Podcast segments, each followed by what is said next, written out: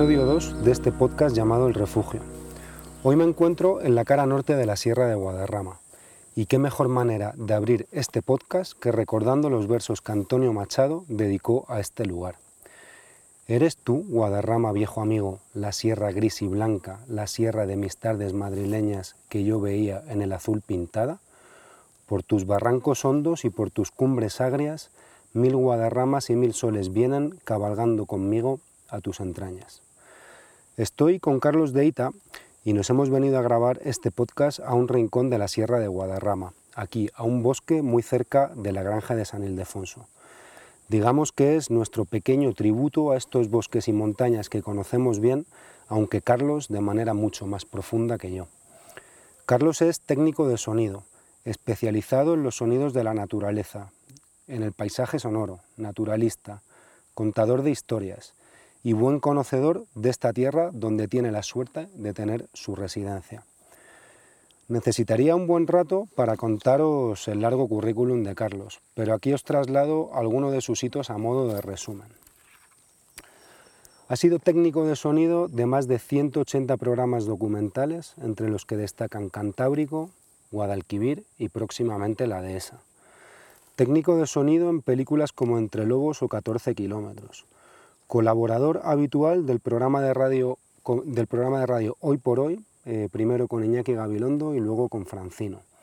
La Buena Vida en ABC Radio y autor del audioblog El Sonido de la Naturaleza, alojada en la versión digital del periódico El Mundo.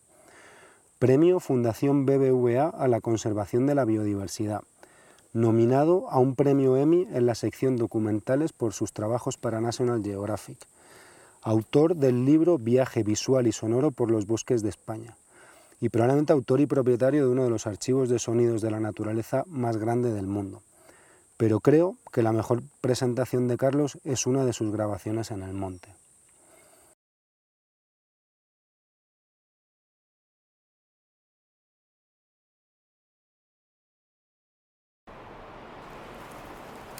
Nieva en los pinares de la Sierra de Guadarrama, con intensidad pero con calma.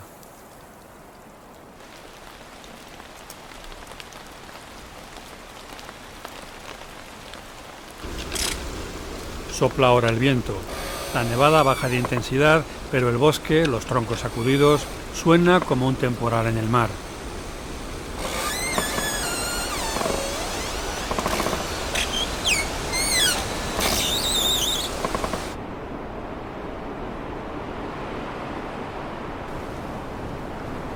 Las cumbres la ventisca recia,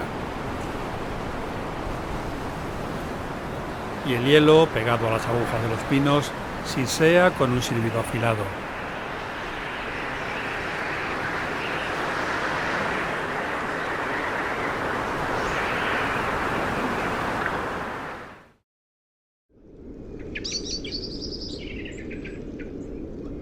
Días después, tras la tempestad, llega la calma.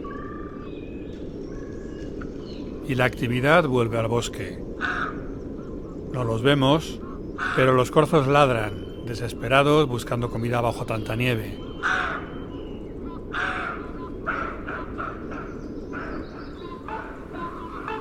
Lejos graznan los cuervos.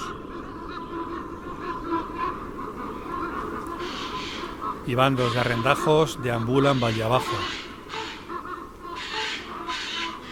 Relincha un pájaro carpintero.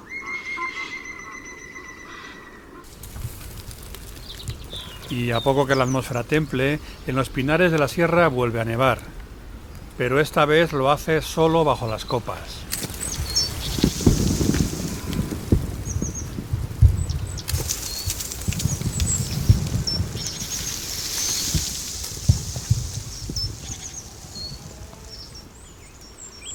Las ramas se desprenden montones de nieve, a veces sutiles,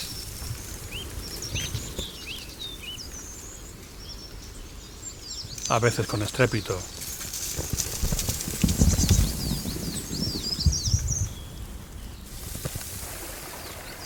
Y bajo las copas, invisibles pero bulliciosos, revuelan los bandos de pájaros forestales, carboneros, garrapinos, herrerillos comunes, capuchinos,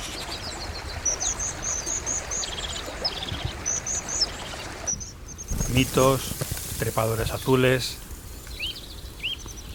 a veces sutiles, a veces con estrépito.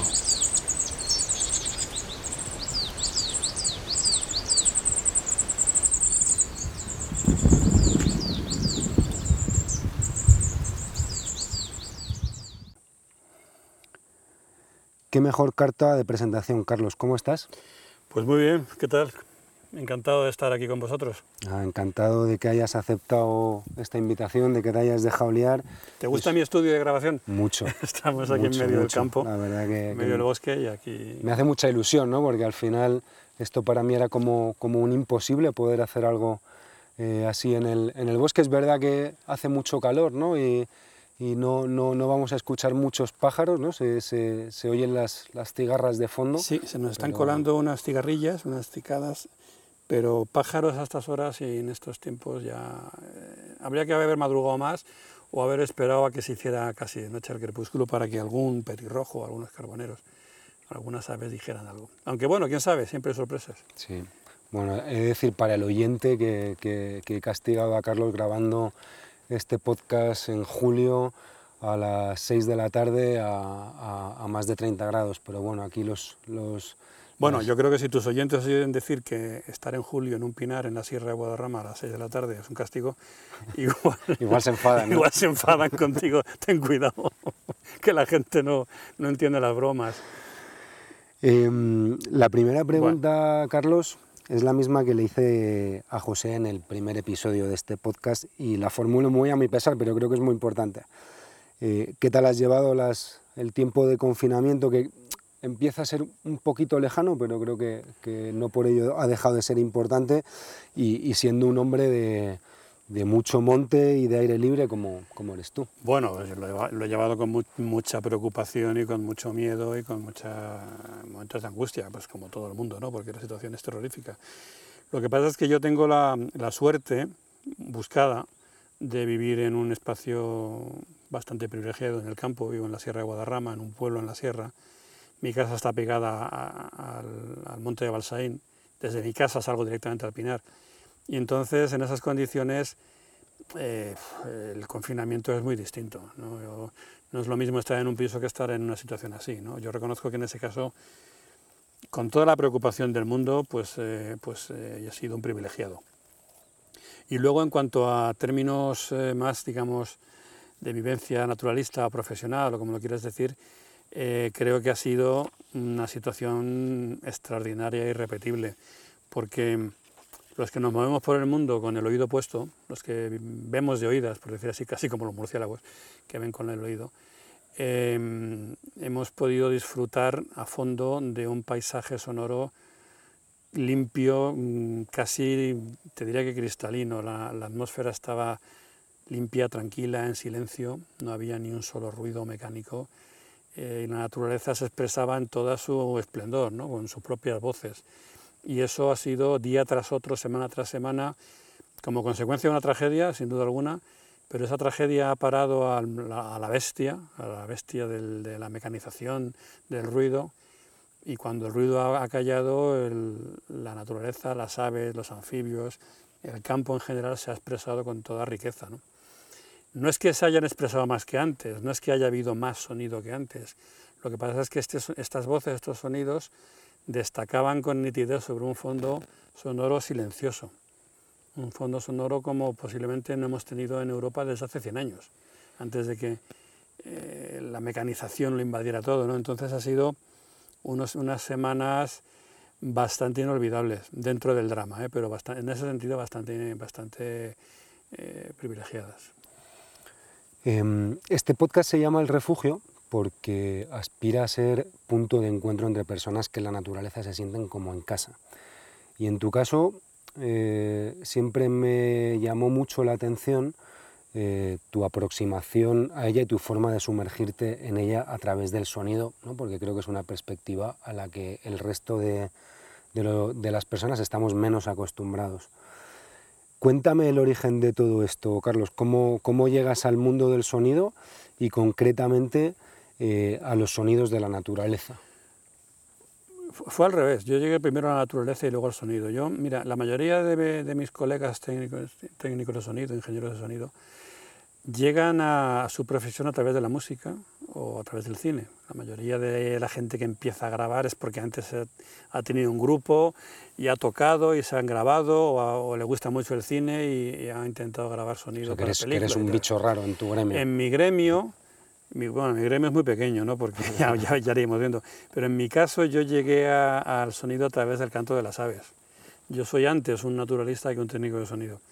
Yo, mucho antes de, coger de que supiera que existía una cosa que era un micrófono direccional o un ecualizador o una mesa de mezclas, yo, yo salía al campo con primática a ver pájaros. Lo normal, y por ahí empecé, lo normal, lo, que hacía cualquier chaval con 18 o 20 años que iba a ver, pájaros, era comprarse una cámara. Y con esa cámara pues empezaba a hacer fotos. Todos mis compañeros, todos mis amigos lo hacían, ¿no? eran fotógrafos, algunos muy buenos. Y yo era muy malo. en fin, ¿qué se le va a hacer? ¿no? Y entonces, por una serie de circunstancias, durante un rodaje de una serie de documentales en las que yo era uno de los naturalistas, pues eh, empecé a grabar sonido casi como una, como una curiosidad.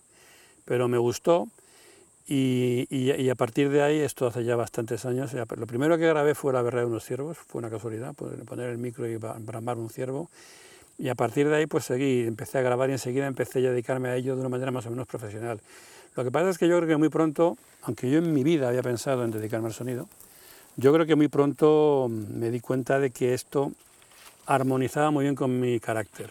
Yo soy una persona bastante, como diría, sin que parezca pasiva, eh, contemplativa. Mm, no me cuesta quedarme en un sitio sentado mirando y que se me pasen las horas. Y esa paciencia, digamos, creativa, por decirlo de alguna forma, es fundamental a la hora de mm, captar eh, lo que queda en el campo cuando desaparece el ruido. Primero hay que esperar a que desaparezca el ruido. Entonces, eh, digamos que ese carácter mío pues, se, acopla, armoniza muy bien con, las necesidades de esta, actividad. Pero, mm, una vez más, a mí, mm, si yo tuviera que definirme, pues puedo decir que soy un técnico de sonido, aunque bueno, creo que soy algo más que eso, que me dedico al paisaje sonoro, que trabajo con materiales de bioacústica, pero yo resumiría diciendo que, que soy un naturalista metido a técnico de sonido. Y al final es, es, una excusa casi, ¿no? Lo primero es la naturaleza al final, no, desde el primer momento. sí, sí. sí, es una manera de, de, de, buscarle una razón. A de tener una justificación para poderse ir uno al monte ¿no? todas las veces que quiera. Me gusta grabar y me gusta cuando suena bien y y cuando un, persigues un sonido y lo consigues un animal que cante, un paisaje, una tormenta que retumbe, con, retumbe bien, pues te llena de satisfacción. Pero sí, básicamente es una madera que justifica largas estancias en el campo. Pero yo no solamente lo grabo, también luego lo cuento. ¿no? Yo no hago instantáneas de lo que pasa, sino que hago grabaciones, compongo montajes sonoros, que son paisajes sonoros, y con eso después pues lo cuento, lo cuento en la radio, lo cuento en blogs, lo cuento en podcasts, en exposiciones o en películas. ¿no? Pero al fin y al cabo para mí el sonido es la herramienta con la que yo mm, hago mis relatos. Otra gente los hace con fotografías, hace reportajes, otros se escribirán, yo también, otros mmm, componen música y yo, o hacen películas y yo mi relato lo hago con, con, con los sonidos, con las eh, grabaciones sonoras. Eh, le he pedido a una, buena amiga mía, Alina Macías, que admira mucho tu trabajo, que me enviara un par de preguntas para hacerte antes de, grabar este podcast. Y la verdad que una de sus preguntas me ha encantado y es, em, ¿eso de escuchar lo hacías ya cuando eras pequeño o, vino después? Pues es una buena pregunta, la verdad. No me la habían hecho nunca. Eh, pues no, fíjate que no, te lo sabría decir. Yo desde luego sí que te, aseguro que jamás en mi vida había pensado en dedicarme a grabar sonido hasta que me dediqué a ello. O sea, bueno, hace ya 35 años, o sea que, que ya ha pasado tiempo, ¿no? Pero mm, mi vida, si, si, la vida de vez en cuando da, hace cambios radicales, la mía lo dio, mm, yo diría que no hay, no hay grados en la circunferencia para decir cuánto giro mi vida ese día cuando cogí un micrófono por primera vez y grabé un ciervo berreando, ¿no? porque a partir de ahí no he hecho otra cosa pero te aseguro que yo hasta ese momento jamás había pensado en dedicarme a ello. O sea, es una situación realmente, una, circunstancia realmente extraña, ¿no? Y pues ahora que me preguntas eso no te sabré decir. No especialmente, la verdad. no entiendo que serías más de escuchar que de hablar. Yo nunca he sido, yo he sido muy, muy, sí, muy de escuchar y muy de callarme también, ¿no? aunque últimamente hablo demasiado quizá. Pero yo era muy de callarme, efectivamente. Pero sí que, sí que mm, creo que tengo un carácter bastante eso, eh, si digo pasivo parece que soy un poco vago, ¿no? Con un carácter bastante contemplativo. Sí, suena más bonito contemplativo. A mí me gusta, lo he dicho antes, ¿no? decirlo del aburrimiento creativo. ¿no? Hay, que, hay que saber aburrirse en el campo, porque cuando te aburres en el campo y llevas un rato a la espera de que no, y no pasa nada, y no pasa nada, y no pasa nada, cuando, cuando has aguantado tranquilamente, sin, sin prisas, es cuando los animales o los acontecimientos empiezan a desarrollarse ante ti. ¿no? Pero mm, no, yo no creo, desde luego en cualquier caso, yo no era una persona especialmente eh, volcada a la escucha, ni tocaba música, ni nada por el estilo. ¿no? Bueno, no sé, eh, ese día a mí se me, iluminó, se me iluminó la vida, desde luego. Para bien, claro que sí. Em, en tu caso, intuyo que la soledad siempre es una buena compañía a la hora de grabar. Sí, yo no me he pasado 100 días de soledad como nuestro amigo común, José Díaz, pero el, la, sí, yo creo que... 100 días seguidos, pero seguro, seguro que a lo largo de tu vida han sido mucho más de 100, Sí, sí, sumando seguro. Em, yo sí estoy muy acostumbrado a, a, grabar cuando grabo estar solo, por varias razones. Una fundamental es pues porque pasas desapercibido. Eh, hay que hacer poco bulto, hay que hacer poco ruido, hay que, hay que confundirse con el entorno para que los animales, una vez que te han detectado, mm, te ignoren. ¿no? No, te vas a esconder, pero ellos saben que estás ahí y si no, haces, si no abultas demasiado y no haces aspavientos y no te mueves mucho y no... O sea, que no, se trata de que no te detecten, sino, sino de que... A veces sí, a veces te tienes que esconder y si te ven en un escondite, en un hide, en una caseta, lo que sea, pero muchas veces es una cuestión simplemente de estar tranquilamente parado y dejar pasar el tiempo para que para que tu presencia deje de ser una amenaza. Percibe, mira, ahora mismo tenemos una corneja, tú no la ves, pero yo sí, que se ha posado en esa rama, nos ha visto de sobra, pero sabe que no somos un problema. ¿no? Entonces, pues porque llevamos un buen rato, un buen rato callados, bueno, callados, parados, perdón, y, sin hacer nada. Pero bueno, yo creo que la primera razón es, es la discreción, y luego también es muy importante em, controlar los ruidos, porque cualquier ruidito de la ropa, de un anorak, de estos de nylon, lo que sea, eh, a mí me suenan mucho las tripas, por ejemplo. ¿no? Entonces, cuando estás grabando en un ambiente silencioso, estás intentando grabar el canto de no sé quién y estás a tope de volumen porque el sonido es muy sutil, y se escucha... cualquier roce, cualquier ruido, cualquier respiración se escucha. ¿no? Y hay una razón más importante, aunque esa, y es que este es un trabajo que sueles tener, eh, lo que decíamos antes, desde mucho tiempo, mucha paciencia y muy largas esperas. Cuando tú estás en tensión esperando a grabar, como estás en tensión esperando hacer una foto, a que suceda algo, el tiempo vuela. Cuando acompañas a alguien para ver si de una vez dispara la foto o hace la grabación, el tiempo es eterno. ¿no? Entonces yo prefiero no tener a nadie impaciente al lado, eh, aburriéndose como una ostra, porque yo estoy esperando a que no sé quién diga algo. ¿no? Esas son las, las principales razones objetivas. Otra cosa es que luego a mí también, pues como esto es una actitud muy contemplativa, me, puedo encontrar más cómodo estando yo solo. ¿no? no es que yo sea un huraño, un poco sí quizá, pero no especialmente huraño, ¿no? pero quizá es mejor estar no dependiendo nada más que de tu paciencia. Em, claro, nosotros, hilando un poco con todo esto que cuentas, nosotros escuchamos en función de lo que estemos escuchando tuyo, ¿no? Puede ser un documental, puede ser una película, puede ser un paisaje sonoro, puede ser un fragmento de tres minutos, pero claro, vemos condensado eh, en, un tiempo determinado un montón de, horas de grabación. Y, hablas, eh, utilizas un concepto que a mí me gusta mucho, que es saber estar en el monte o en el campo como paso previo para, para, para todo esto. ¿Cuánto trabajo hay detrás de cada, de cada sonido? Pues depende, depende, ya sé que no es la respuesta que esperas, pero depende muchísimo. Em, tú puedes eh, intentar grabar eh, un animal concreto, una especie, un pájaro, lo que sea, y no encontrártelo en semanas. Yo me he podido tirar tres meses, para tres semanas enteras, para intentar grabar el maullido de un lince, ¿no?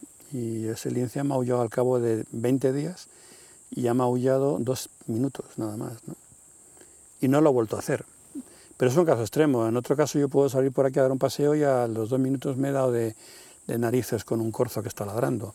Entonces, no hay una, no hay una medida. Es decir, ¿qué te cuesta hacer esto? Pues, pues mira, a veces mucho, a veces poco y casi siempre de casualidad. Porque una cosa que sucede muy, muy a menudo es que tú estés haciendo una espera o haciendo un recorrido para buscar un determinado sonido y aparezca, y, otro, aparezca otro. Y por supuesto hay que estar muy atento para grabarlo. Em, ¿Qué animal te ha resultado el más esquivo o más difícil de, grabar? Si es que eres capaz de elegir uno, porque me imagino que has tenido muchos retos. Eh, los más esquivos son los que aún no he grabado. ¿no? Podríamos decir, por, por, principio. Los que están por grabar. Aquellos que todavía no han aparecido, que no han dicho ni pío, ¿no? Esos son los más, los más esquivos. O sea, tienes, tienes animales en agenda que, que has intentado. Bueno, yo tengo. Tú has empezado diciendo una cosa que es una, perdóname que te diga, una tremenda exageración, ¿no? que yo tengo una de las grandes fonotecas del mundo. ¿no? Tengo mi archivo y, es grande, pero, pero hay grandes, grandes huecos en ese archivo, ¿no? hay grandes lagunas. Afortunadamente, ¿no? Bueno, eh, y, todo lo que está está por hacer mejor. Se puede, se puede grabar mejor, ¿no? Pero mm, hay grandes lagunas. Ahora, si me preguntas una especie que para mí ha sido especialmente esquiva, por, por responder, ¿no? Habrá habido muchas, pero yo elegiría pues, al lince ibérico, sin duda. Porque yo, una cosa es oír linces y otra cosa es grabarlos bien. Oír linces no es difícil, si estás donde tienes que estar, claro pero grabar bien un lince es bastante más complicado, porque el lince tiene una voz, pega unos mollidos así, pero no son muy potentes, grita más un gato que un lince, ¿no? Eh, no son muy potentes y además tienen la mala costumbre los linces de tener el celo, que es cuando más vocalizaciones hacen, en las noches de mm, finales de diciembre, primeros de enero como dice un amigo de Nochebuena, Reyes, ¿no? más o menos, luego también se abre, no exactamente, pero más o menos por ahí, ¿no? O sea, no es precisamente la mejor época para, estar en el monte grabando, sobre todo si tienes gente en casa. Y mm, yo durante unos cuantos años iba a grabar linces, a intentarlo, de noche, hacía esperas y no funcionaba, no, no había forma. Los oía, pero no, nunca cerca. Em, también había muy, había muy, poquitos linces, la verdad, ¿no? y ahora ya hay unos pocos más. Pero la vez que ya me puse en serio a grabarlos y dije, de esta no pasa, te lo comentaba antes, fue eh, esas tres semanas que me pasé en el monte, en esas fechas de Nochebuena Reyes y un poco más, hasta mediados de enero, eh, esperando con la ayuda, por supuesto, de la gente que sabía dónde estaban los linces. Yo muchas veces no soy más que el que el botón pero a mí me dicen, mira, si te quedas aquí, esperas tus 12 horas de rigor, igual maulla, ¿no? Y así fue a las tres semanas de, noches, de madrugadas, de heladas, de unos fríos terribles, de que te amanezca en el campo en el mes de enero, que eso da bastante frío, pues al final una hembra, una gata, mmm, además fue un momento muy emocionante porque ella se acercó a mí. Bueno, maticemos, ella estaba dando vueltas y pegó unos cuantos gritos y cuando más cerca estuvo de mí, era de noche, pero yo sabía que me estaba mirando por el tipo de sonido, se me quedó, se me, encaró, pegó 20 maullidos, 20 gritos seguidos, 19, no sé cuántos, se marchó y se fue y no volvió a decir nada. Y entonces yo pensaba, yo pensaba que tres semanas en el campo eh, esperando a que un, un lince grabara, maullara, me recordaba mucho a esta gente que se mete en el río con un plato a buscar oro y bate en arena y le dan a la arena y le dan y le dan y nunca hay nada más que arena, arena, arena. Y de pronto un día aparece una pepita, pero que es de oro puro. Pues yo me estuve tres semanas dándole vueltas a los linces, ahí no decía nadie nada, pero cuando me oyó, el mollido era oro, era oro puro. ¿no?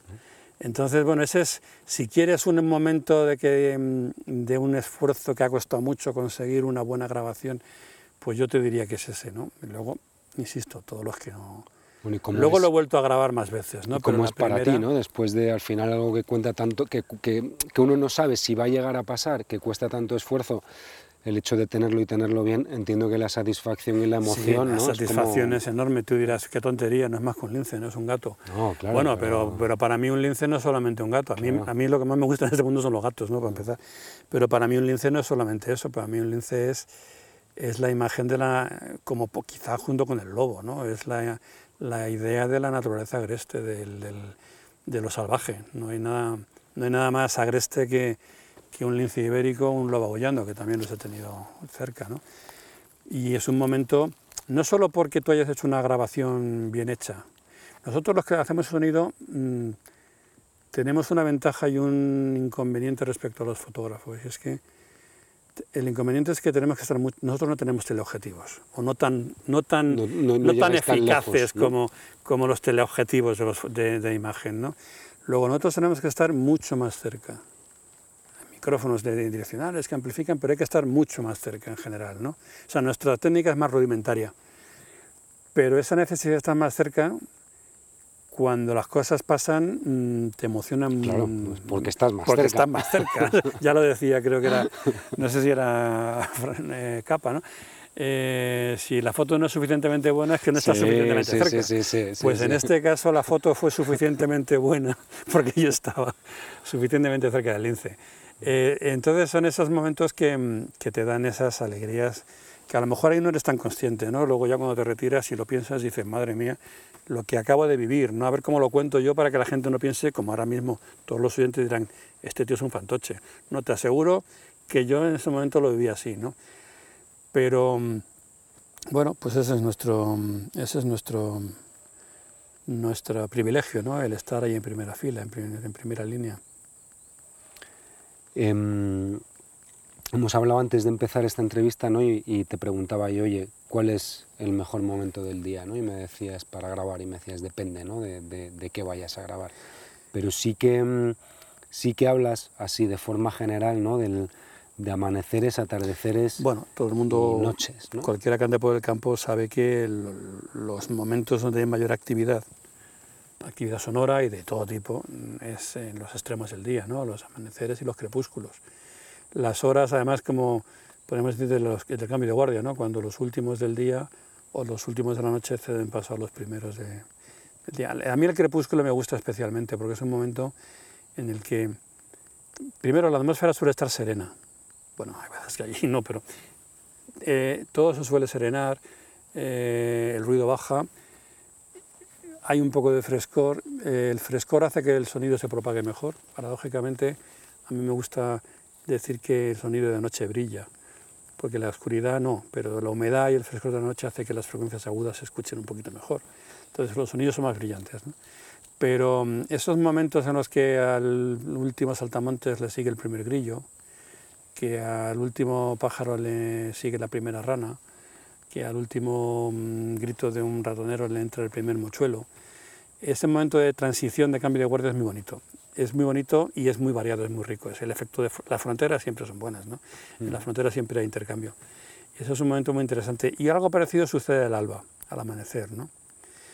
A mí me gusta mucho la noche por cuestiones obvias. Si tú vas de oídas, eh, la noche en la que no hay, no hay imagen y que el sonido lo es todo, pues es un momento, es, un, es, un, es un, una situación muy, muy propensa a cerrar los ojos y a escuchar, ¿no? a, a, a, percibir el mundo solamente por medio del, del, sonido y del olfato. Pero mm, no hay un momento mejor ni peor, eh, cada momento tiene su, su banda sonora, no hay no hay dos momentos, no hay dos bosques, no hay dos, dos lagunas que suenen igual. Cada momento tiene su, su componente acústica. Y, y, eso es bonito también de grabar, ¿no? Si, si, tú quieres grabar el calor, pues no puedes ir de noche, tendrás que irte a mediodía, cuando están las chicharras con la sierra, el raca, raca, raca, raca, raca de las chicharras, ¿no? Que es una sierra que no acaba nunca. Si quieres grabar eh, el calor del verano, lo mismo, pues tendrás que estarte a media mañana cuando eh, los zumbidos de las abejas, de los insectos, todos esos sonidos resecos, esas crepitantes, definen muy bien acústicamente ese momento.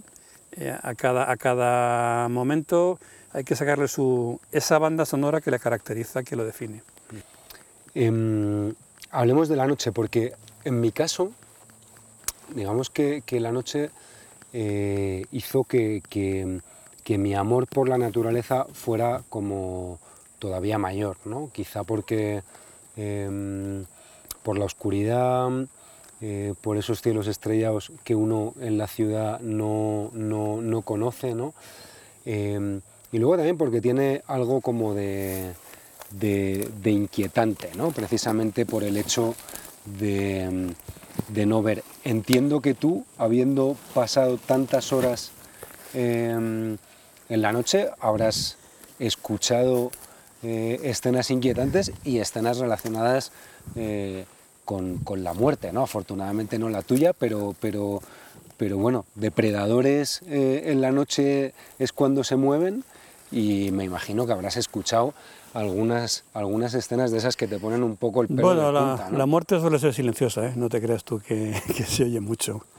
Alguna vez puede que sí que, que escuches una captura de, de, un pájaro que pega un grito. Más que eso, lo que se oye mucho de, a cualquier hora, pero más de noche, son todos los gritos, reclamos, voces de alarma con las que muchos animales delatan a los predadores. Tú puedes seguir desde una ladera hay veces que puedes seguir el recorrido de un lince, por ejemplo, no porque le veas, sino porque ves y oyes encima de él pues todos los currucas, urracas, arrendajos que le están dando la paliza, le están gritando, ¿no? Entonces, eh, ves cómo esa nube de ruido se desplaza por la ladera y, por ahí abajo va el lince que es tu manera de seguirlo, que supuestamente va en silencio, en sigilo para sorprender a alguien, ¿no? Pero le están dando lo que llama el hostigamiento, le están dando la paliza, ¿no? Eh, no, mm, a mí la noche nunca me ha dado miedo, sinceramente. No, eh, nunca me he sentido, la noche en el campo, en la ciudad a veces sí, nunca me he sentido inquieto, nunca me he sentido mm, asustado, por, y mucho menos cuando oyes algo. A lo mejor lo que te da miedo es no oír nada. Pero cuando tú oyes ruidos y más o menos razonablemente los puedes interpretar, pues no hay ningún motivo de preocupación, ¿no? El, miedo a la noche es otro, es el miedo ancestral que tenemos todos dentro a la oscuridad y a Dios sabe qué, qué pesadillas y qué, qué miedos de, que nos acompañan ahí grabados en nuestra conciencia. Pero no, a mí nunca me ha resultado, nunca me ha resultado inquietante la noche, ni mucho menos al revés. Me parece que, como te digo, puesto que tú no ves nada o ves solamente un entorno inmediato, ves los perfiles de las montañas y las estrellas, claro pero, pero todo te lo cuenta el sonido. Si sabes entender e interpretar un poco ese sonido, eh, no, no, no, nunca he tenido miedo, sinceramente. Bueno, ha gritado por ahí un... es un arrendajo, imitando posiblemente a un ratonero. Sí.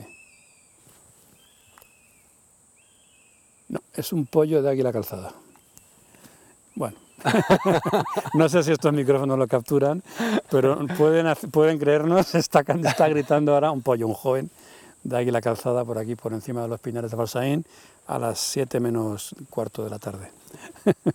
Esto es a lo que me refería antes, ¿no? Cuando uno escucha un, ave, ¿no? Un pájaro y, tú escuchas, ¿no? El ave bueno, más o menos la identificas, ¿no? Sí, también es verdad que hay algunas voces de aves nocturnas que objetivamente son, son parecen fantasmagóricas, ¿no? Los cárabos, por ejemplo, el cárabo es un búho sí, forestal que hace este ululato así como una llamada trémula que bueno, puede parecer un lamento, pero en fin, yo creo que ya hemos superado la, época de las películas de miedo estas, ¿no?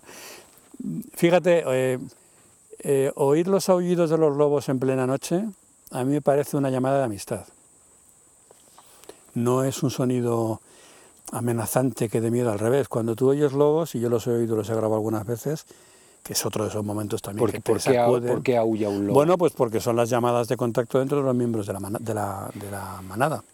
Entonces suele, suele llamar el, el lobo alfa, el líder, el macho, y dependiendo de la época del año, eh, responden las, las, o bien las hembras de la manada, que es, una manada de lobos es una familia, es el padre, la madre, algunas hijas de años anteriores y los cachorros, y de vez en cuando alguno que viene de fuera, que está por ahí, pero básicamente la estructura social de una manada es una estructura familiar. Entonces esas llamadas pues son llamadas para mantener el contacto entre ellos y para, para, reafirmar vínculos. Entonces, uno de los momentos más alegres que tú puedes escuchar en, la naturaleza es en otoño, a principios del otoño, pues cuando las familias, las manadas aún están juntas, todavía los cachorros no son, son grandes, pero aún no se han emancipado, y todas las tardes, o muchas tardes, o ahora de una vez más el crepúsculo este, al final de la tarde, los adultos aullan y los cachorros responden y es una lo que para la literatura y la, y la tradición es el sonido del terror, es un sonido, una llamada de amistad. Es el, la alegría entre los miembros de una familia, de una manada que se, que se responden y, se, y afianzan vínculos. ¿no? El, el sonido no solamente vale para comunicar cosas, también vale para afianzar esos vínculos. El lobo es como uno de los grandes damnificados de la literatura, ¿no? Siempre... Sí, animal, bien, pobrecito, ¿no? Eh, menos lobos, decir, menos lobos que pobrecito, que, tampoco es para tanto, ¿no? Que, ha sido castigado por el cine, por la literatura, por los cazadores, por, el, por todo, ¿no? Lobo feroz, el lobo feroz. Ese sí, hombre, yo entiendo que en otras épocas posiblemente los lobos, eh, bueno, posiblemente no, seguro, eran, eran unos animales más que amenazar a la gente, hablo de aquí, no hablo de las grandes manadas de lobos de Alaska o de Siberia, sino las manadas de aquí, que son pequeñas, amenazaban la economía de la gente más que sus... Pero bueno, mm, además en el caso de los lobos, em, eso se sabe, ¿no? Eh, prácticamente no hay, no hay ataques a humanos. Eh, documentados en España, que yo sepa, eh, ha habido dos o tres en los últimos, últimos 100 años y son muy trágicos porque sabe, ves ¿eh? a niños que están eh, a la sombra de un árbol porque su madre lo dejó un momento para ir a lo que fuera y tal, y se ha llegado una loba y se lo ha llevado. Eso es en, Galicia hubo dos de esos, en los años, 70, ¿no? Una loba, una perra o, lo que sea, ¿no? Pero el lobo no es un enemigo para el hombre en el sentido de que te pueda, que te pueda hacer daño. Em, voy a leer uno de, tus textos, Carlos. Em, brevemente. Eh, escribo de noche, frente a un prado rodeado de bosques. De la hierba emerge un tono agudo, pulsante, estridente a ratos, una melopea que resulta de la suma de las llamadas al estridular de cientos de grillos que rascan frenéticos sus élitros para producir así una señal chirriante. Más allá se escucha un ronroneo continuo y las voces rotas a coro de una charca de anfibios. Por arriba, a pocos metros, unos pulsos agudos como alfilerazos dibujan la trayectoria de los murciélagos en vuelo de caza.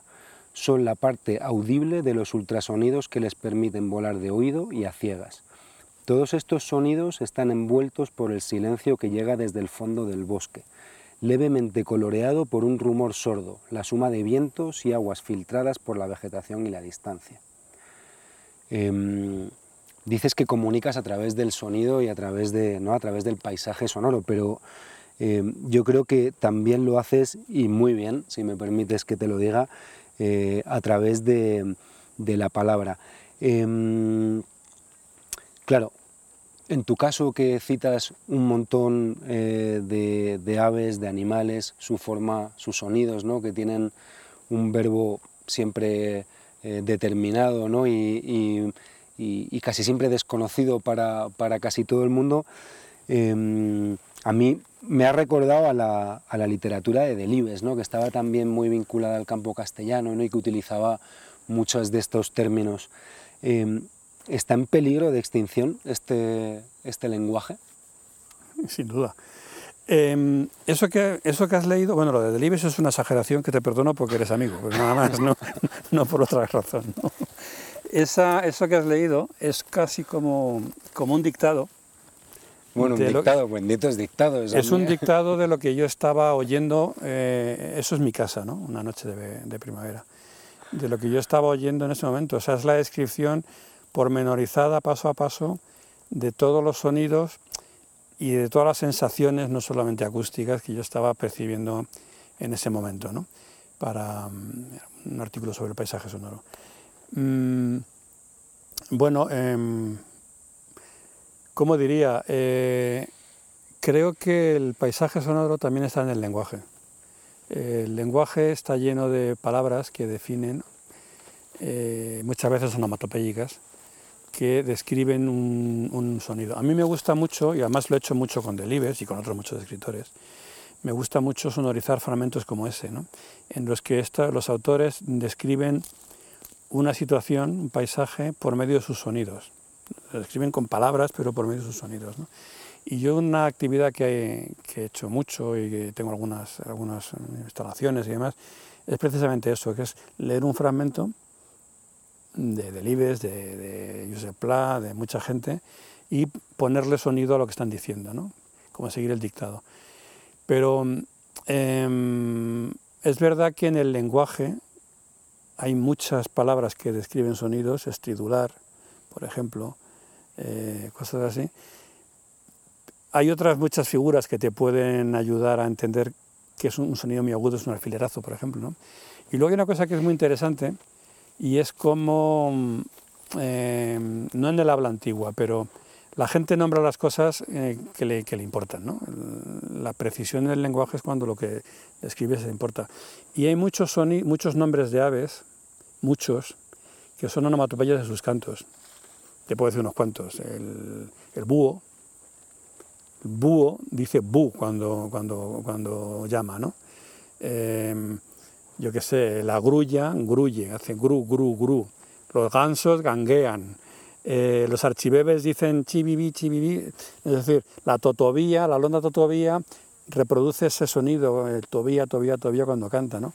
Son onomatopeyas del, canto de, los cantos de las aves. Eh, podríamos decir que el paisaje está escrito a bola pluma, ¿no? Ya, ya me entiendes. Entonces, ¿qué significa eso? Pues que hay un lenguaje, que había una serie de personas que sabían perfectamente cómo sonaba en su mundo, hasta el punto de que las cosas las nombraban por medio de los sonidos imitando los sonidos, ¿no? El cuco, el cuco es el, claro, ejemplo, claro, más claro, más claro de una mm. onomatopeya de un, de un ave, ¿no? El cuco que dice cucú, está, en todos los idiomas europeos el cuco se llama igual, con acento, pero en todos se llama igual, ¿no? Y los búhos también, por cierto, se llaman búho, ibú, oul, uhu, pero todos imitan el, Viene a decir lo mismo. imitan el, el sonido del, mm. del, búho, del búho real, ¿no? Entonces eso significa que antes la gente, cuando bautizaba las cosas, sabía de lo que estaba hablando. Pasa ahora pues con la gente que bautiza las cosas de, nuestro mundo, ¿no? pues todos los aparatos nuevos pues son, definiciones muy precisas de lo que, de lo que usamos a diario. ¿no? Mm. En otros tiempos el lenguaje se formaba eh, nombrando las cosas que eran importantes y que eran conocidas. Entonces todo el, el catálogo de nombres vernáculos, no solamente los oficiales, sino todos los nombres vernáculos, por ejemplo, el carbonero común es un pájaro muy abundante en bosques, ¿no? Pero nadie en el campo lo llama carbonero. Le llaman chichipán, chinchín, tintín, porque es que este pájaro cuando canta dice chichipán, chichipán, chichipán, ¿no? Literalmente, parece que lo deletrea, ¿no? Entonces, em, eso indica que había un saber, una cultura en contacto con la naturaleza que... Em, vete a la ciudad y preguntar a un chaval como qué es un carbonero y te dirá pues un señor que una pala y un pico, ¿no? Con un saco de carbón. Em, no, ese, ese, contacto, ese saber que deriva de un contacto permanente con la naturaleza, pues hoy día es un exotismo. Entonces, cuando tú lees ese texto, o cualquiera de estos textos que describen la naturaleza por, medio de sus voces, o de, las, de los nombres de los animales, pues parece un arcaísmo. De hecho lo es. Pero indica muy claramente que, que, que nuestra relación como urbanos, como ciudadanos de un mundo urbanizado, se ha ido muy lejos de la naturaleza o nos hemos vuelto muy sordos a lo que nos dicen. ¿no? Sí, le hemos dado la espalda, ¿no? Al final. Bueno, nos hemos ido por otro camino, tampoco dramaticemos, ¿no? La gente, la, gente sigue su camino y el camino hoy día, ¿a quién le importa si la codorniz que está cantando en el trigal dice buen panay, buen panay, que es como una especie de reproducción del canto de la codorniz, ¿no? Pues si tú vives en una ciudad, te preocupa más definir las cosas que te rodean. No, no es dar, no sé si es dar la espalda, es seguir tu camino, sencillamente. ¿no? Pero bueno, sí que es un termómetro para saber que la, que la cultura está muy lejos de, de, todo ese mundo. Claro, de hecho hay una, hay una frase eh, que citas en, algún, en alguna entrevista que te han hecho que dices... Eh, eh, no se cuida lo que no se conoce, ¿no? O sea, que al final es Bueno, eso no es una frase mía, eso es un... Eso bueno, yo te la he leído a ti, entonces te la adjudico a ti. Vale, pues, pues me has adjudicado una de las grandes reflexiones de la historia de la humanidad. Es verdad, al final eh, es una cuestión de ignorancia, ¿no? Al final yo, pienso muchas veces que cuando yo pienso en mis momentos en la naturaleza, em, claro, quítale mm. quizá el sufrimiento que te puede suponer eh, llegar a un determinado lugar, eh, pero creo que cualquier persona con, con, ojos o con oídos eh, va a apreciar lo mismo que estoy apreciando yo, ¿no? que es la belleza de un sitio bonito, ¿no? de un momento bonito, de un atardecer, de un cielo estrellado, de lo que sea. ¿no? Entonces, Y al final pienso que lo que hay es mucha ignorancia, ¿no? porque la gente no sabe que, eso existe, ¿no? le, ha dado la espalda a esos lugares. Sí, yo diría que mm, la frase, no sé de quién es, pero en cualquier caso es una verdad como un templo, o sea, eso no se conoce, se conserva lo que se conoce, ¿no? Lo que no se conoce, pues cuántas cosas habremos perdido que ni nos hemos enterado y no las tenemos en la cuenta de, en el debe, ¿no? De, pérdidas. De pérdidas, ¿no? Porque ni sabe que estaban ahí. Yo esa frase mm, creo que viene a cuento de mm, justificar esta actividad, en mi caso, ¿no? Esta actividad que yo hago, porque eh, con la crisis ambiental que tenemos tan bestial, que no solo el cambio climático, eh, en estos momentos están confluyendo varias crisis, todas ellas demoledoras, solo que eh, la basura, la contaminación, los pesticidas, la, erosión del suelo, la, desertización por, por usos agrarios, no por el clima. Todo eso está confluyendo, todos esos son elementos suficientemente graves como para que reaccionáramos, pero encima todo eso junto, además, todo envuelto por la gran crisis que es causa y consecuencia a la vez, que es el cambio climático. ¿no? Todo está muy interrelacionado. Entonces, em, la información y la comunicación ambiental cada vez más deriva hacia los peligros, hacia alertar de, los datos escalofriantes, ¿no? el de cielo, las temperaturas, no sé, las millones de hectáreas de desierto, incendios, teraincendios que calcinan. Y eso es la, la información va por ahí en gran medida.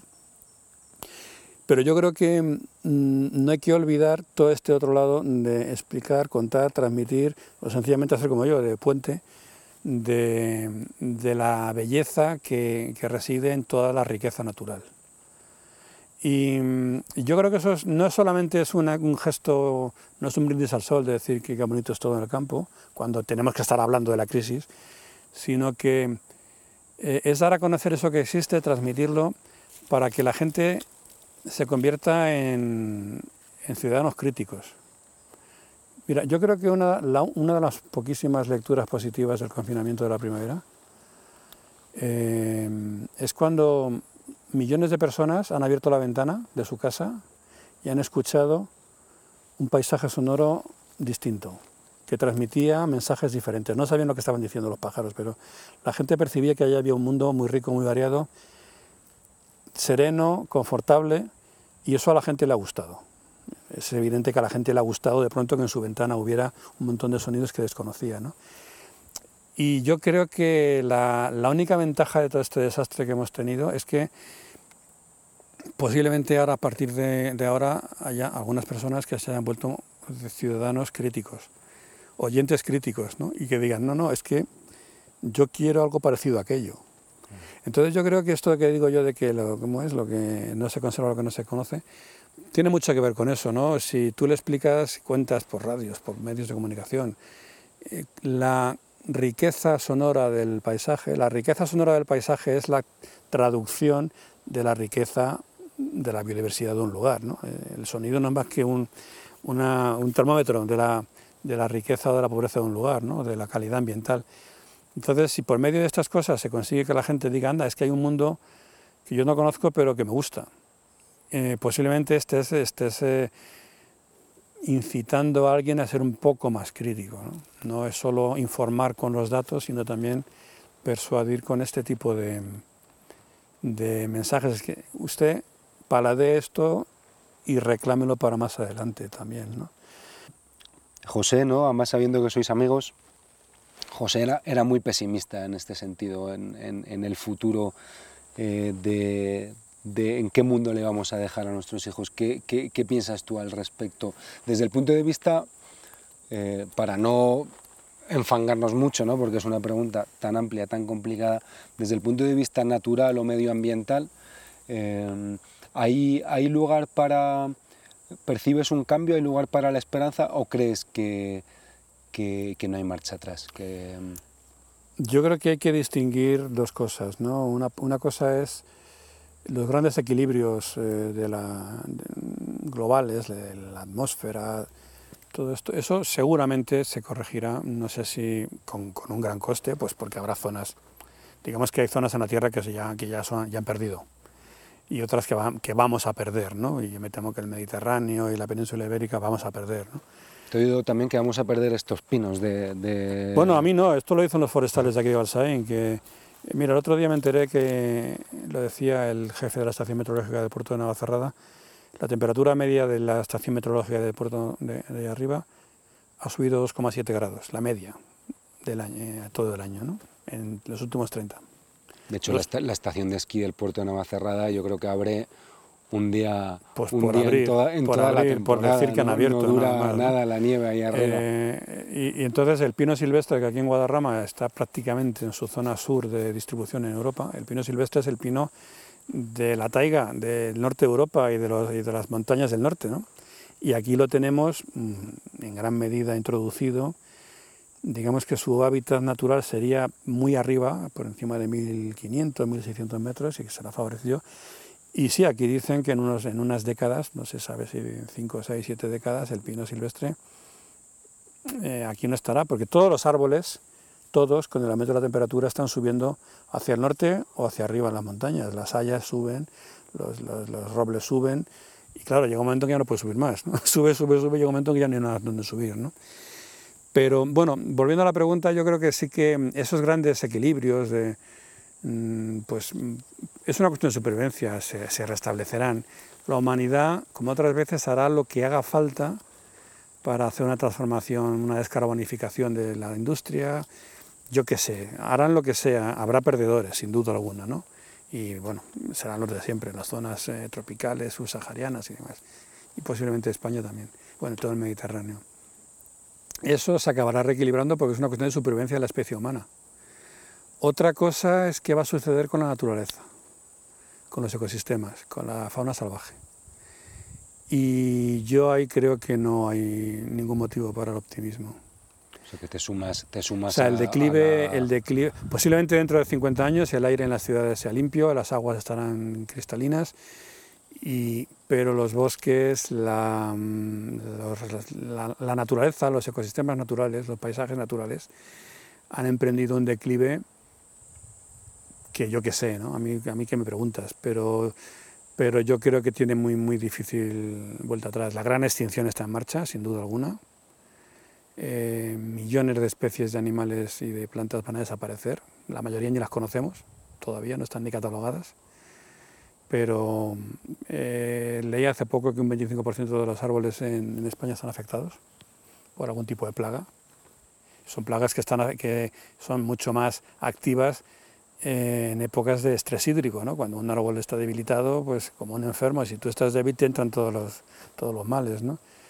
Eh, en estos 40, 50 años, yo yo llevo 40 años andando por el monte, 35 grabando. ¿no? eh, en, en, el espacio de una generación, nos lo dicen los biólogos, ¿eh? Eh, en Europa han desaparecido la mitad de los animales, no de las especies, de los individuos. De, si había tantos millones de tal paja, de alondras, ahora quedan la mitad. Eh, si yo cuando empecé, esto lo digo muchas veces, ¿no? pero yo cuando empecé a grabar en el campo, había el doble de bichos de, de, de solistas de los que hay ahora. El paisaje sonoro era mucho más rico entonces que ahora. Y es una es, es, es media vida. No Al es final una... eso es una realidad, yo creo que es como muy muy es inapelable. Sí, ¿no? O sea, pero yo no estoy hablando agarrarse no a hablo de mi tatara, pero... es que cuando mi tatarabuelo, no, No, no, no, cuando yo eh, tenía 20 años de hace 30 años, de hace y empecé 20 a años. andar por el campo y cuando cogí un micrófono las cosas eran muy distintas a los de ahora, otra historia. Yo, por ejemplo, cuando salía a grabar sonido, eh, a partir de en primavera, verano, a partir de media mañana tenía un problema muy grave con las abejas. Las abejas era un zumbido un que cubría todo el suelo, ¿no? Eh, entonces, si querías grabar un sonido limpio, era muy difícil porque había un zumbido tremendo que te ensuciaba la grabación. Para mí eso no es un problema ahora, porque es que las abejas prácticamente, hombre, hay, están. pero no, no hay ni much, hay muchísimas menos, ¿no? Entonces, ese tipo de cosas, ese, ese declive, junto con una voracidad que no nos engañemos, por mucho que estemos concienciándonos, cada año se quema más petróleo que el anterior, cada año se consume más materias primas que el anterior. Somos todos muy concienciados y compramos, mmm, yo no, pero eh, coches eléctricos, ¿no? Yo me lo compraré cuando se pueda, no lo sé.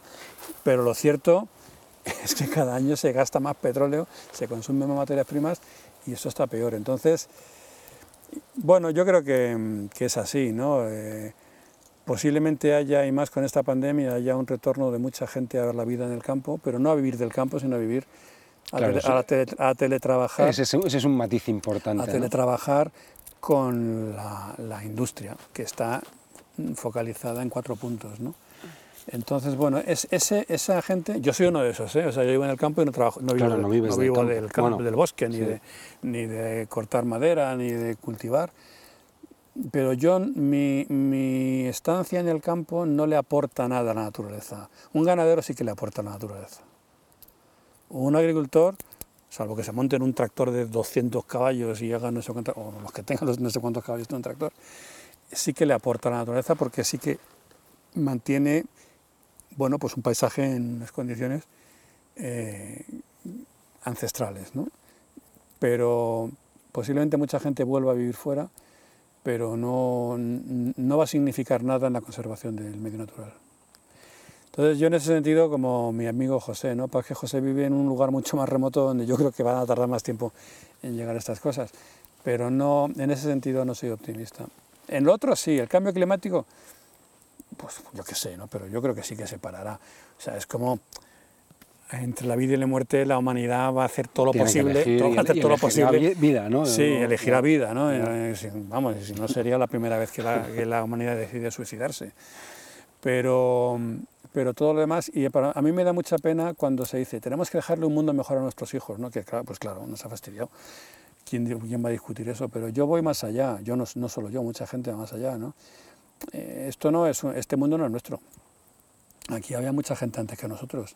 Sí. Y tenemos que ser conscientes también y dejárselo a ellos, no, no, no solo para nosotros. Ese es un Y- poco... Y, eso no se tiene muy en cuenta. Y- Sí. Y te llamarán hippie, dirás que, que no, que eso es una tontería. ¿no? Yo, yo lo siento así, a mí me preocupan, yo no tengo hijos, pero me preocupan los hijos de la gente, pero me preocupan los animales que también viven aquí, que tienen todo el derecho del mundo a estar del- aquí. ¿no? Ese- esa sensación que tiene el ser humano de mirarse completamente el ombligo, ¿no? Todo el rato. Mira, es lo de la pandemia, Y, ¿no? La ¿no? gente abría la ventana y decía, anda, han venido los pájaros. No, hombre, no. no han venido. No, que todo lo hemos inventado Estaban nosotros y ahí. todo ha empezado con nosotros, ¿no? Y dices, oye, que esto estaba Cuando aquí yo he visto que mucho hay antes que no sé qué es porque acaban de llegar. No, estaban ahí, tú no los mirabas, que no es lo mismo, ¿no? Eh, pues mm, aquí es igual, ¿no? Yo creo que hay que dejar esto para nuestros hijos, pues ¿quién va a discutir eso? Pues claro. Pero también hay que pensar que esto no es nuestro. Efectivamente. Y para terminar, Carlos, ¿qué será de ti, no? ¿Qué proyectos eh, tienes en mente y cómo te ves en unos años? Quién sabe, yo tengo 60 años, ¿no? No, no, no lo hemos dicho. Y bueno, que ya me encuentro bien y creo que estoy con ganas y con ideas, pues es, evidente que la biología mm, me coloca en la fase final. Como decía Frank Sinatra en My Way, ¿no? Estoy en la fase final ya, afrontando los últimos, los últimos, los últimos tramos de mi vida, ¿no? Eh, que espero que sean tramos largos y tranquilos. Entonces, yo he cambiado mucho de actitud porque ahora ya no tengo ninguna prisa, ninguna necesidad, de, ninguna urgencia de hacer nada. ¿no? Ya estoy, bueno, me tengo que ganar la vida, esto es, eh, tengo que seguir trabajando, pero no tengo, no tengo por qué hacer cosas que no me apetecen. Igual la gente piensa que pedante este tipo, ¿no? pero bueno, me permito desde mis 60 años eh, por decir esto. Entonces, mi, ¿qué tengo por delante? Pues desarrollar una serie de proyectos personales. Yo creo que ya me toca eh, hacer, siempre he hecho mis cosas, pero centrarme más en ellas. ¿no? Tengo varios, tengo un par de libros que quiero escribir, un poco en la línea de este libro. No fue el primero, este libro de bosques, pero quiero recuperar, dedicarle más tiempo a, a- escribir y a, contar pues todo lo que creo que he visto de interesante en el campo a través del sonido.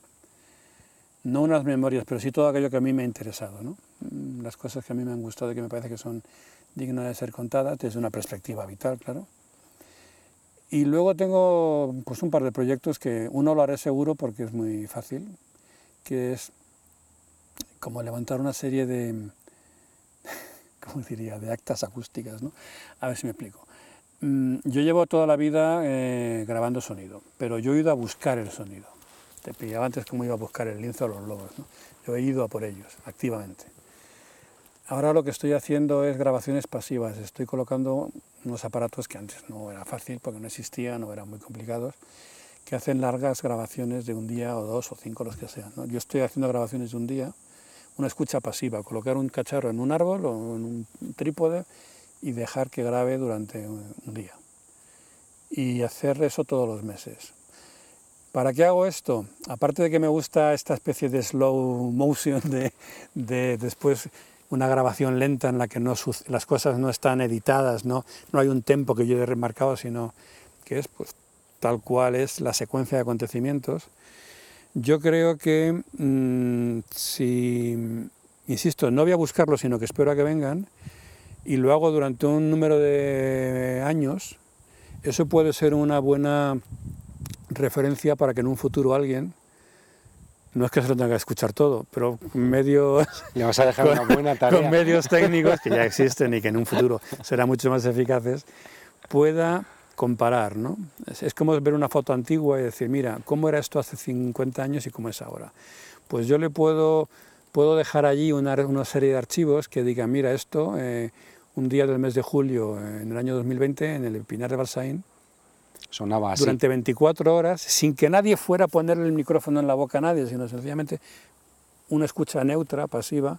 Esto Sí, sin así. montaje, ¿no? Sin, haber Sí, sin haberte no, quitado sin haber espacios. revisado y sin haberme acercado a nadie, porque eh, aquí puede haber un solo pájaro y yo, con mis habilidades innatas y mi experiencia y tal, pues me puedo acercar a él y grabarlo y parece que esto está lleno de pájaros, si hay uno, ¿no?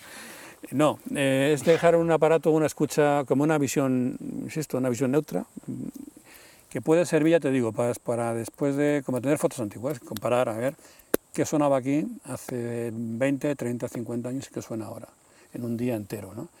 Y eso, eh, ya creo que hemos dicho que el sonido es como una especie de reflejo de la actividad y de la, y de la presencia, ¿no? de, del elenco que hay en, un- una, la naturaleza. Entonces, los ritmos, eh, yo qué sé, yo me imagino que si grabo ahora en el mes de abril una chicharra, pues dentro de 20 años dirán, caramba, es que ya, estaba, ya hacía calor en abril, ¿no? No sé, se me ocurre que es un, un proyecto un poco a ciegas para que en un futuro alguien pueda, pueda tener una visión de cómo fue esto. Me arrepiento de no haberlo hecho antes, porque si hubiera habido medios técnicos, tendríamos ya 35 años de visión.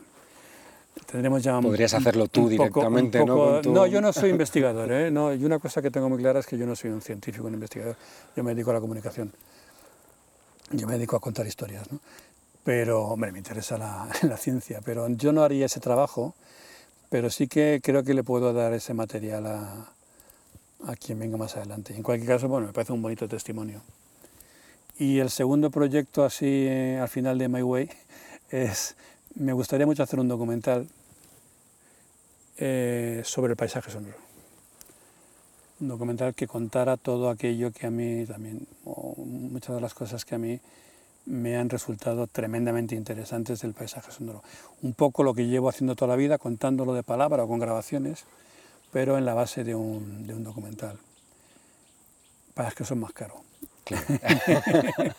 y entonces, bueno, pues nada, si alguien tiene por ahí algún gan- contacto ganas de ¿no? producir Eh, un documental. eh, de, de- de poner unos cuantos no unos cuantos euros No, bueno, euros y, y conocimientos, ¿no? Porque mm, en una peli y un documental pues intervienen mucha, hay muchos campos eh, técnicos, ¿no? Y hay mucha gente que sepa hacer sus cosas, yo, sé hacer las mías, pero necesitaría otra gente que, supiera hacer las suyas, cámaras y montajes y demás. Pero bueno, eso me gustaría mucho hacerlo. Además creo que sería bonito, francamente, hacer un... Porque en el, audiovisual en general, por mucho que se diga, domina netamente la palabra, a veces, más, a veces abusivamente, y a la hora de narrar audiovisualmente domina mucho la música también. ¿no? Y yo creo que el paisaje sonoro tiene una gran, creo no, creo que lo estoy demostrando además, ¿no? o lo estoy aplicando, tiene una gran componente narrativa también, no solo esa ambientación. Eso dice, esto es el ambiente, no, no es el ambiente, es el ambiente, pero este ambiente está lleno de contenido, de información, de narraciones, ¿no? Y creo que sería un, un programa bonito, pero bueno, ya veremos, tiempo hay bueno en mi camino a seguir. Y por lo demás, pues yo ya me fui de Madrid, yo soy de Madrid, pero me fui hace 30 años, me vine a vivir aquí a la sierra, a- al lado Segovia, ¿no? y no me veo en una ciudad, francamente, quién sabe, ¿no? pero no, no me veo volviendo a... O sea que aquí seguirás entonces, ¿no? Te- quien quiera encontrarte que te busque por, por Balsaín, ¿no? Por- Bueno, no lo sé, yo qué sé, qué pasará mañana, ¿no? o por las pero- tablas de Daimiel, o por, veo- por Doñana, ¿no? Qui- Quizá esto ya está demasiado cerca de, de- del ruido, ¿no? Pero no, no me veo yo volviendo a, a la ciudad, O sea que te ves alejándote todavía un poquito más. Muy bien, Carlos. Pues nada, ha sido, ha sido un placer. Eh, gracias por compartir este, este rato con- conmigo y con, y con la gente que esté, que esté al otro lado. Pues muchas gracias a ti porque ha sido una gozada, una entrevista en un sitio tan, tan dado a la conversación como es este bosque. Eh, un placer, lo dicho. Muchas Y- gracias. Y nada, a los que estáis al otro lado, si es que hay alguien, eh, que esperemos que sí, eh, gracias por estar ahí y sobre todo gracias por haber llegado hasta aquí. Así que nada, nos vemos en el tercer episodio del refugio. Un abrazo.